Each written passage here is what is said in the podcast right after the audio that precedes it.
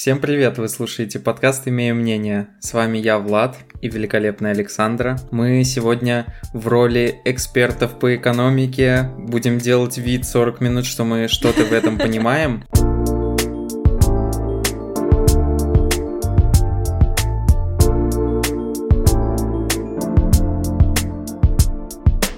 Ну, не знаю, Сань, для тебя интересная экономика? Всем привет! Да, для меня эта тема интересна. Для меня, я даже больше скажу, она очень актуальна, потому что я произвожу, собираюсь производить продукты на рынок российский, заниматься, собственно, импортозамещением, о чем мы сегодня поговорим.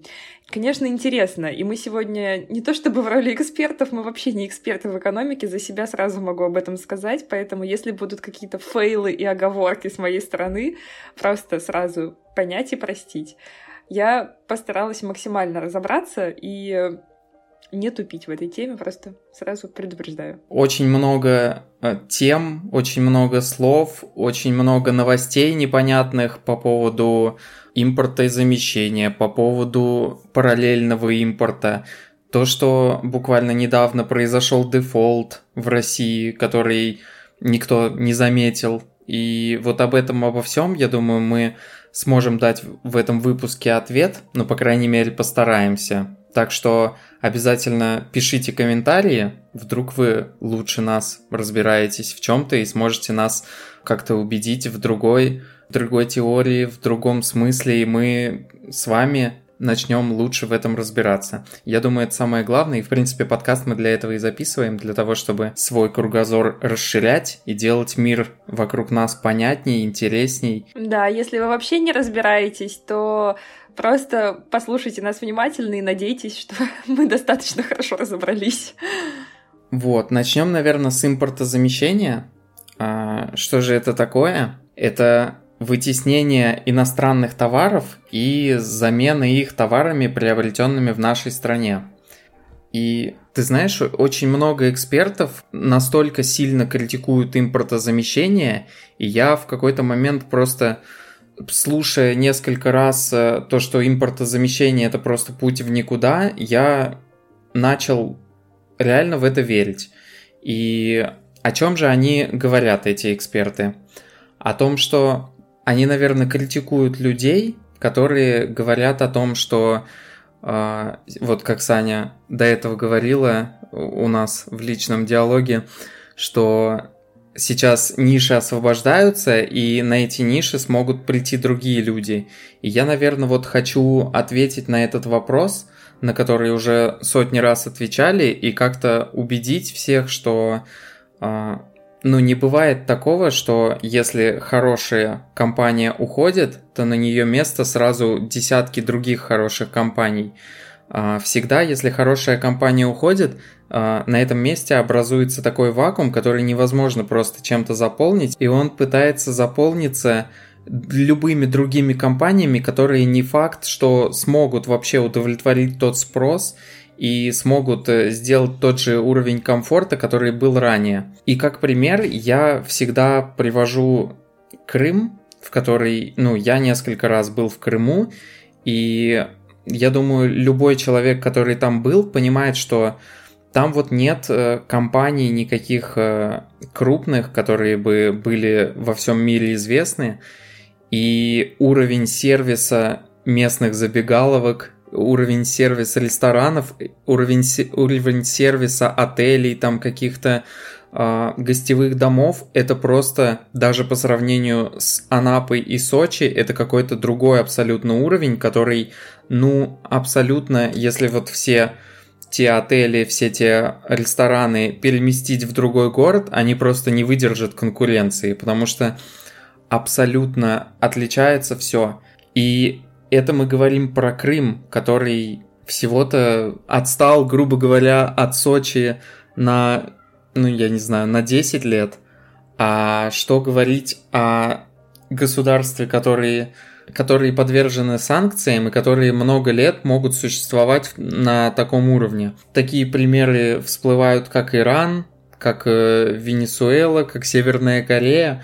И, но это явно не те страны, которые, к которым нужно стремиться, потому что никто, никто, кроме как жителей этих стран, не понимает, как там вообще люди существуют, но все знают, что там довольно-таки плохо. Да, я с тобой, конечно, согласна. Когда мы это обсуждали как раз в нашем диалоге, я имела в виду, что уход э, с рынка крупных компаний по, например, пошиву одежды ушел Nike, э, позволяет ну, дает какое-то небольшое пространство для того, чтобы развивался малый бизнес, для людей, которые, допустим, хотели заниматься пошивом одежды спортивной, премиум-класса, что очень важно, не какую-то, да, галиматью.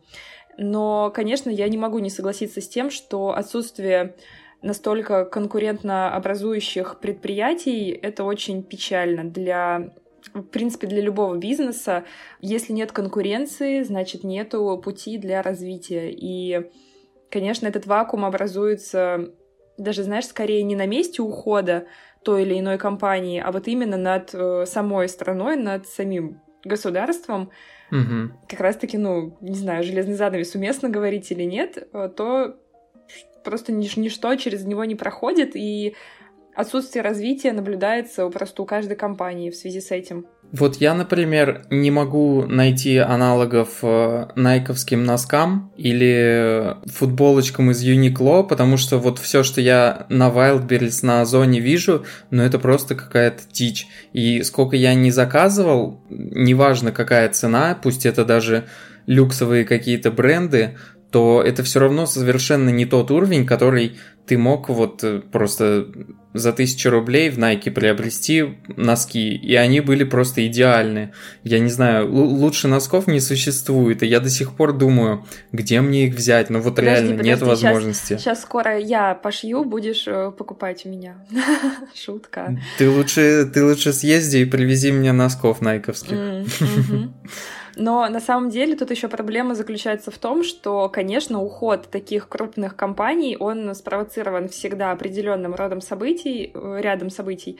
И вместе с компаниями очень часто уходят и поставки тканей, из которых они, собственно, шьются, потому что твой Nike может шиться абсолютно точно там и на территории Российской Федерации, и просто в каком-нибудь Вьетнаме и так далее, но ткани, которые они используют, э, лекала и так далее, все это пропадает, и зачастую бывает очень сложно найти именно ткань. Для того же самого пошива, просто говорю сейчас тоже на своем опыте, что хорошие премиальные ткани сейчас просто на вес золота.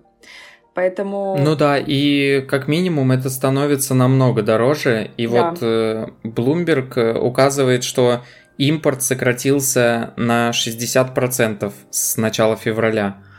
Это просто огромные цифры, и я думаю, это не предел, что он будет э, сокращаться все больше и больше, потому что многие компании раньше, если они как-то законсервировали себя, то сейчас они уходят с концами и вообще никаких дел иметь не хотят.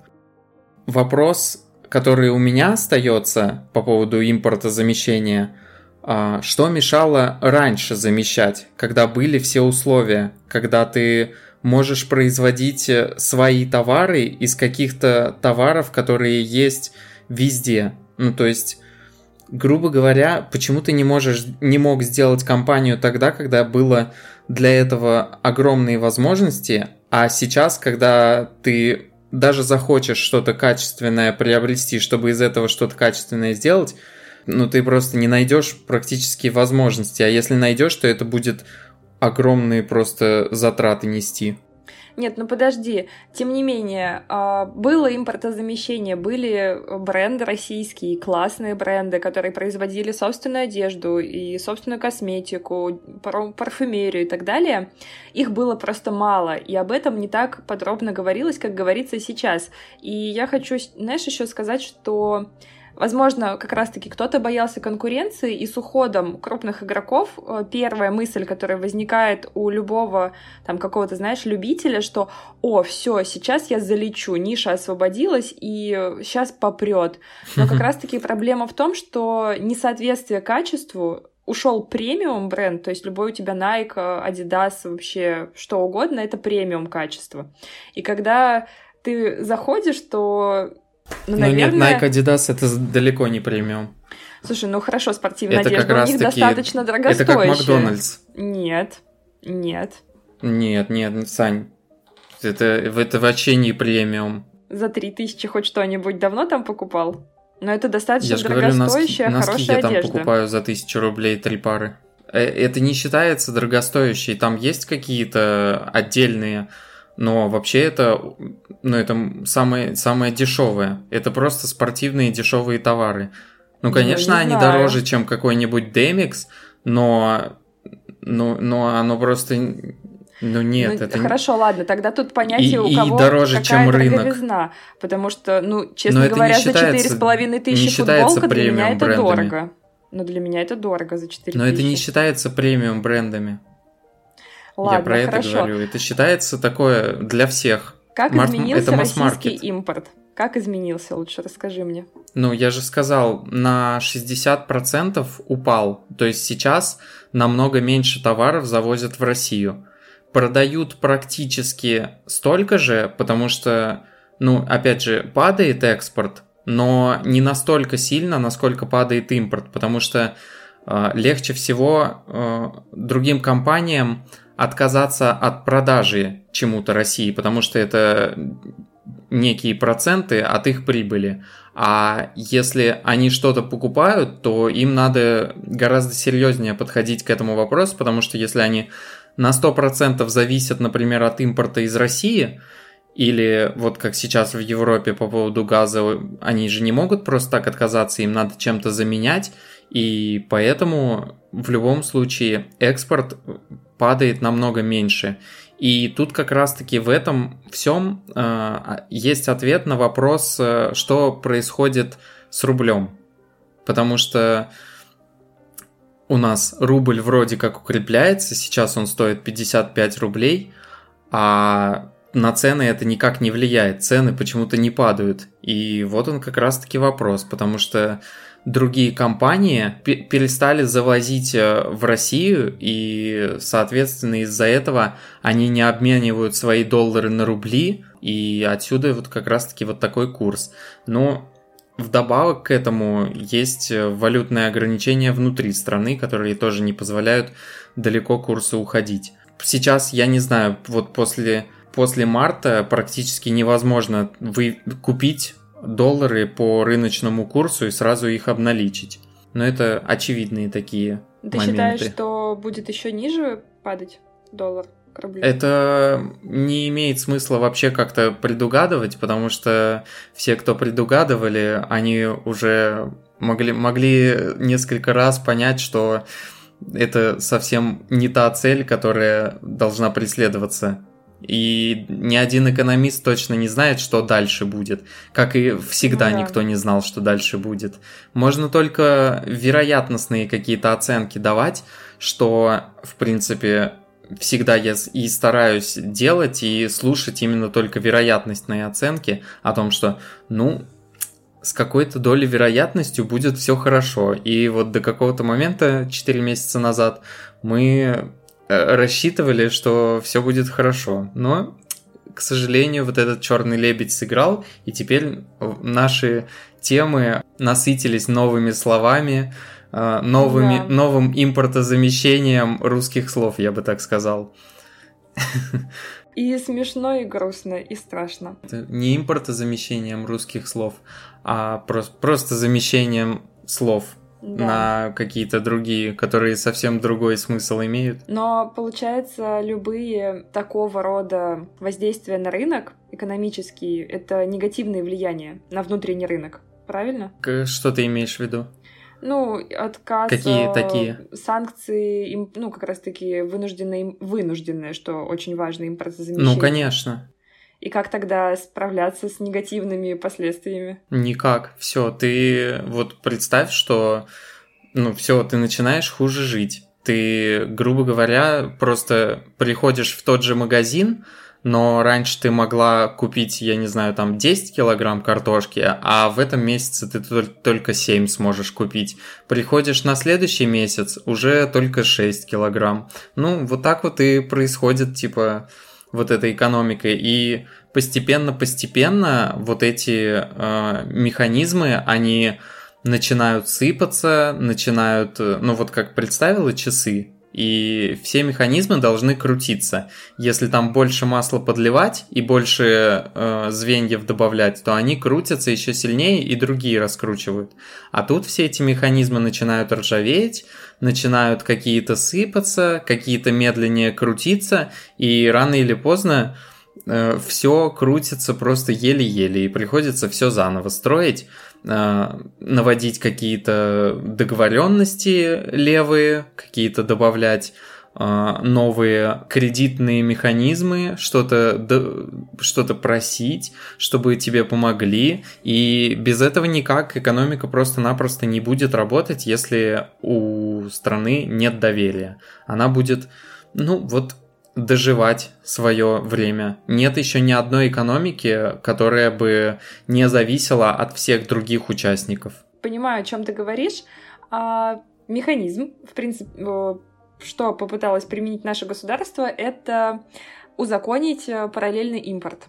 Да. Скажи мне, пожалуйста, это хорошая идея. Я на самом деле очень неоднозначно к этому отношусь, потому что с точки зрения экономистов, которые сидят и говорят, что чтобы, чтобы наша экономика крутилась, нам нужно все-таки как-то какие-то лазейки приносить и вот это вот масло где-то добывать, чтобы, если оно даже крутится, то чтобы потребности э, людей э, удовлетворялись, чтобы хватало всем всего, чтобы не почувствовали каких-то ухудшений резких, чтобы было на рынке все то, что привык, к чему привыкли люди пользоваться, то они совершенно правы, и это хорошее решение. Другое дело, что, ну вот, какая компания будет э, уважать то, что многие пользуются.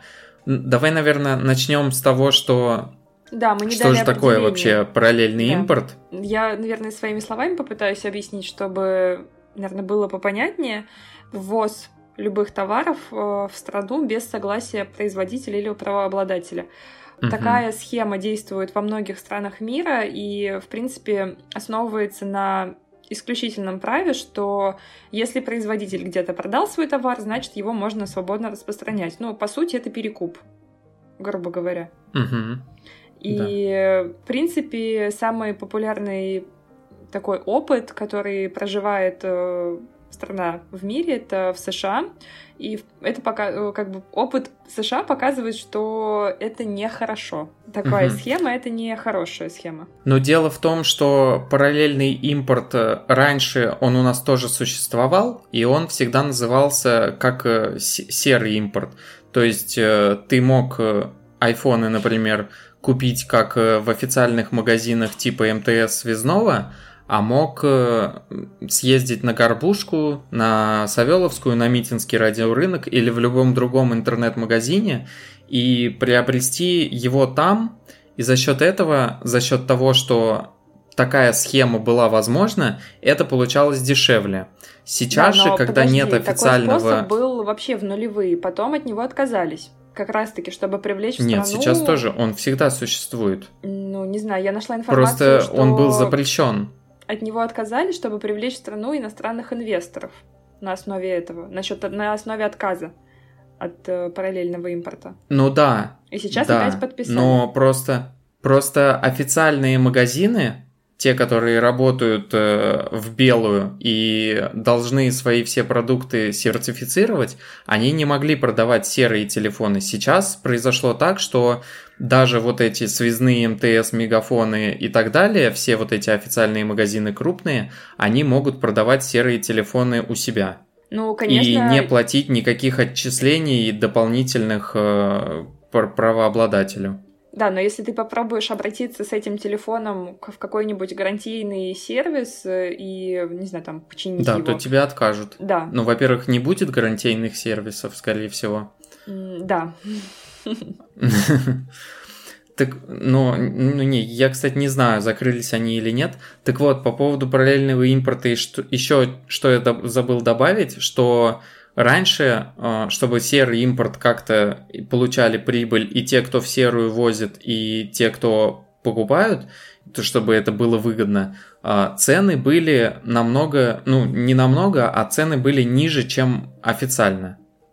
А, потому что у нас же есть еще такая штука, как НДС, которая обязательно все официальные магазины ее должны учитывать. И плюс они еще учитывают свои какие-то издержки, которые часто бывают э, дороже, чем просто для человека, который купил партию айфонов и перевез ее через границу. И к чему я это говорю? Что сейчас, когда э, белый импорт запретился, и вместо него, не вместе с ним, а вместо него стал параллельный импорт, то ни о каком снижении цены не будет даже речи идти. Это будет э, максимально высокая цена, и все станет еще намного дороже, чем могло бы быть, если бы существовало и то, и то. Угу. И более того, с этим параллельным импортом, что меня больше всего волнует, а, что ну, сложно будет э, в магазинах, во-первых, найти э, оригинальную продукцию. То есть нет, нет такого, что магазины теперь на 100% отвечают вот за оригинальность, потому что все то, что завезено по параллельному импорту, оно уже намного сложнее подлежит э, вот э, какой-то сертификации, и, грубо говоря, вот потребитель со стороны, э, не потребитель, а производитель с, со своей стороны никак не сможет подтвердить оригинальность того, что находится в другой абсолютно стране. Так что сложно сказать вообще, хорошо это или плохо. Наверное, это вот такая вынужденная мера, которая хоть как-то сгладит вот э, углы и, возможно, оно кому-то поможет. Но да, в стратегической, в стратегическом плане параллельный импорт это явно не то, что нужно делать, если ты хочешь привлекать в свою страну э, разные компании. Да. Но другое дело, в как... мы, не, мы не сейчас не в тех условиях, чтобы привлекать чтобы в нашу привлекать? страну разные компании, да. Да. Поэтому все, все очень даже позитивно в этом плане. Тут сложно поспорить с этим. Не знаю, я не вижу параллельный импорт прям в таком белом свете как-то мне это кажется все не супер классной схемой, потому что как минимум на таможке... Но это же, это же именно при вот таких условиях. Да, да, но когда... Понятное дело, что это плохо. Происходит растаможивание товара, то есть, э, ну, органы внутренних дел не смогут исключать, прям как-то отличать э, контрафакт от э, параллельного импорта. И просто подделки будут декларировать как ну, параллельный ну, импорт. Да. И откуда я знаю, покупая там, да, себе телефон новый, не знаю, вообще что угодно, любую технику. Вот меня больше техника напрягает в этом плане, что это не подделка. Потому что даже сейчас... Ну, технику э... на самом деле легко отличить, но... Хорошо, тебе легко. Технику Ты только... посмотри на меня. Саня и техника это... это что-то страшное. Ну, просто Просто вот э, где ты сейчас официально купишь, например, какие-нибудь крутые кроссовки, те же найковские, адидасовские. Ну За вот э, в, остались несколько магазинов, которые продают какие-то свои запасы. Да. И вот э, сейчас, например, в ну, я не знаю даже кто, ну то есть э, чисто в теории любой продавец сейчас может на рынке продавать оригинальную продукцию, да? Как да. это возможно? Ну, для меня это просто какой-то нонсенс, потому что раньше, если ты приходишь на рынке, там оригинала просто по определению быть не может. Если ты приходишь в магазин Nike, там подделки по определению быть не может. А что сейчас будет происходить, ну, я не знаю. Это какая-то жесть. Да, однозначно. Причем, знаешь, э, при изучении параллельного импорта я натыкалась на статьи предупреждения такие, не помню, ну, какой-то, конечно, наш политик э, давал комментарии по этому поводу, что был ввоз а, самсунгов большой телефонов, и когда люди их приобретали, uh-huh. оказывалось, что эм, как это запустить, активировать этот телефон можно только если ты вставляешь симку страны, где ты его приобрел, в общем, другую симку, страны, да, да, лишь бы не российскую. А, Угу. И а возр... вернуть это все нельзя дело. И вот произошел такой фейл, очень много людей на это все попались, и как раз-таки не помню, кто давал комментарии по поводу того, что будьте аккуратны с приобретением как раз-таки техники, потому что может вот такое вот произойти. И, ну, ты представляешь, какие... Ну, ну и абсолютно будет деньги. Э, правы. Компании будут правы. Потому что, ну, а почему? Вы приобрели телефон, а мы, мы не хотим, например, вас обслуживать. Mm-hmm. У нас нет мощностей. Ну и опять же, помимо того, что просто-напросто можем не обслуживать, компании могут э, не иметь э, и им нужно затрачивать деньги для того, чтобы обслуживать, они не обязаны это делать. И когда они уйдут, у многих, вот если это касается электроники, может быть проблемы со связью, может быть проблемы какие-то другие, не знаю, сложно сказать mm-hmm. какие, но, ну, то есть больше всего, наверное, это касается крупного бизнеса, который очень сильно зависим от э, поддержки, от э, производительности, которая находится именно внутри страны. А, касаемо потребителей, это вот э, прямой зависимости такой, наверное, нету, но косвенная зависимость, она, конечно же, огромная. И неизвестно, в, каком, в какой ситуации могут находиться банки, если вот э, все, что все, ну, все бренды, с которыми, да даже половина брендов, с которыми они работают, как-то уйдут из России именно из-за того, что их разрешили как параллельный импорт, и на этом фоне может очень много конфликтов случаться. Ну, я не могу, конечно, не согласиться, к сожалению. Это наша реальность да. такова сейчас. И, знаешь, мы уже так много наговорили, мне кажется, умных слов для меня и не умные. Может, кто-то сейчас послушает и скажет, а, какая фигня. Но просто вот именно что меня напрягло во всей этой теме, это как раз-таки то, что по сути, вот контрафакт от э, параллельного импорта вообще сейчас никак не отличить, и при покупке любых дорогостоящих вещей, э, которые в теории там, по-моему, список из 96 категорий, которые можно ввозить параллельным импортом. Вот если это что-то, что могло быть ввезено, то, пожалуйста, будьте внимательны и аккуратны при приобретении той или иной новой вещи. Вот, наверное, что я как бы как главную мысль хочу сейчас немного подытожить. Еще хотел поговорить по поводу вот важной темы, которая произошла. Это вот 27 июня произошел дефолт. Не знаю, помните ли вы, слушатели наши, о том, что в 98 году последний раз был дефолт, и то, что это было действительно тяжелое время для всей страны, я вот, например, такого времени, конечно же, не помню. Ты, Саня, тоже тем более не помнишь. Но вот э, в те времена это просто... Ну, если, если вы не знаете, то обязательно посмотрите что-нибудь, почитайте по поводу дефолта 98 года. Ты лучше расскажи еще, что это? Дефолт это когда государство, компания или человек, которые брали де- деньги в долг, они не могут платить по обязательствам или в нашем случае это такое слож- сложное понятие не могут, но оно под это понятие подходит. Я сейчас объясню, что я говорю. Угу. И не выплачивает займ или проценты, и тем самым он говорит, что все, э, мои полномочия все, я не выполняю свои обязательства и не смогу их выполнить. Вот что это значит.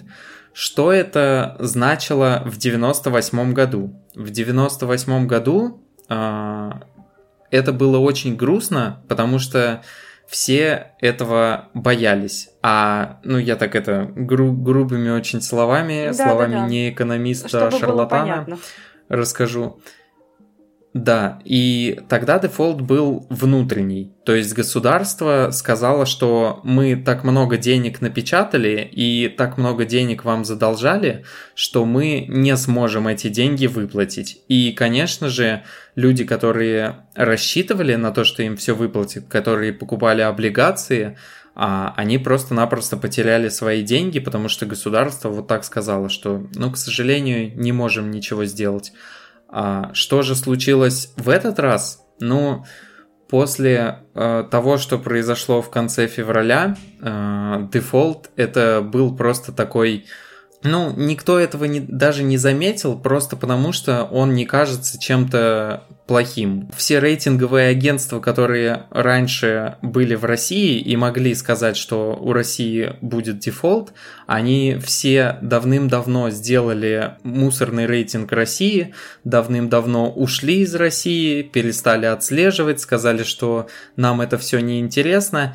И это, грубо говоря, было только вопросом времени, и вот случилось такое, что по причинам санкций просто-напросто одна из компаний не смогла получить деньги от России, перечисленные ей, и тем самым получилось так, что обязательства были не выполнены. И опять же, чем отличается? Тем, что это внешний долг. То есть Россия э, какой-то компании не смогла выплатить деньги. Не смогла по причине, ну да, санкций. Как это в дальнейшем повлияет? По сути, никак, потому что все влияние уже было э, реализовано. Все влияние от нас давным-давно начали отказываться и так, и так. И еще давным-давно. Поэтому все, что сейчас произошло, не скажется не, не критически, так сказать. Неприятно, но не критично.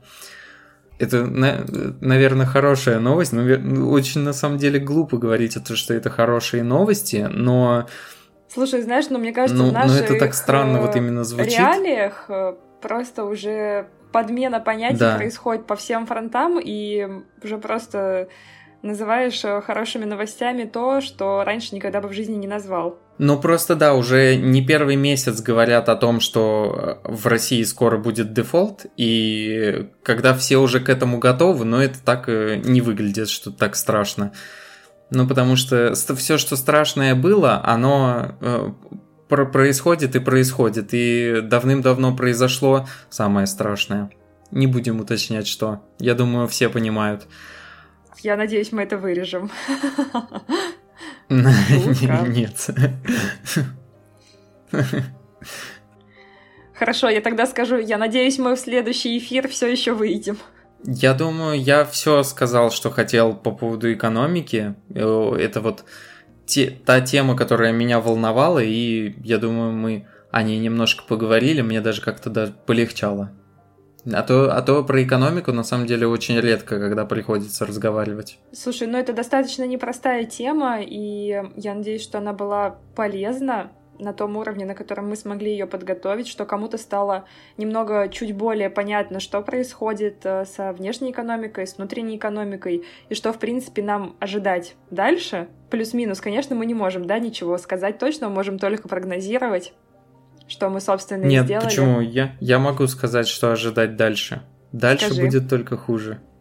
Спасибо. Потому что а, все, все новости, которые последнее время происходят, они только говорят, что вот на, на нас навалился еще один какой-то вот глыба. И, и все заваливает, заваливает, и когда ты из этого мы начнем выбираться, ну вот пока не, нельзя понять. Поэтому ну, мы даже не почувствовали, сколько глыб на нас навалилось.